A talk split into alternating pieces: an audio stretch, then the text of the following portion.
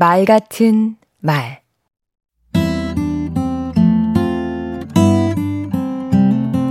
안녕하세요. 강원국입니다. 열심히 얘기하는데 사람들이 딴짓해서 속상한 경험 다들 있으시죠? 사람들이 내 말에 귀 기울이게 하는 방법 궁금하지 않습니까? 우선 목소리는 좀 크고 봐야 합니다. 기어 들어가는 소리로는 관심을 끌기 어렵지요. 너희들 그거 알아? 이런 질문으로 시작하는 것도 눈길을 끌기에 좋습니다. 안 들으면 너희만 손해야 라는 느낌을 주는 것도 효과가 있습니다. 뭔가 피가 되고 살이 될 것 같은 뉘앙스를 풍기면서 내 말을 들어야 하는 이유를 알려주고 시작하는 겁니다.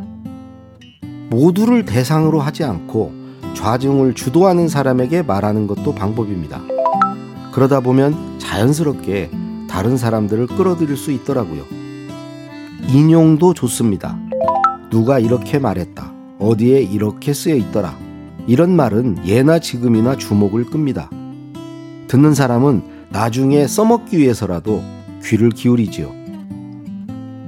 주의를 환기하는 말도 이목을 끕니다. 흔히 낚는다고 하죠. 무슨 신하락 까먹는 소리야? 라는 반응이 나오는 엉뚱한 말을 꺼내는 겁니다. 말할 기회를 얻는 방법도 필요합니다. 누가 내게 물어봐 주면 좋겠는데 그렇지 않을 때는 스스로 치고 들어가야 합니다.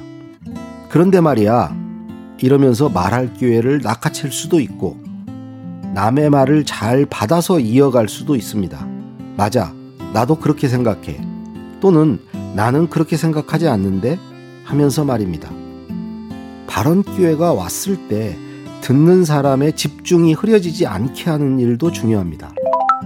그러기 위해서는 너무 길게 말하지 않아야 합니다. 또한 중요한 얘기를 앞에 말해야 합니다. 3초 안에 주의를 끌지 못하면 내 말은 묻히게 됩니다. 그런데 말입니다. 이런 기술적인 방법도 필요하지만 가장 중요한 것은 두 가지인 것 같습니다. 그 하나는 자기가 생각해도 귀담아 들을 만한 말을 하는 것이고 다른 하나는 남의 말을 잘 들어주는 것입니다. 내가 그러고 싶거든 남에게 그렇게 해주라는 말은 만고 불변의 진리죠.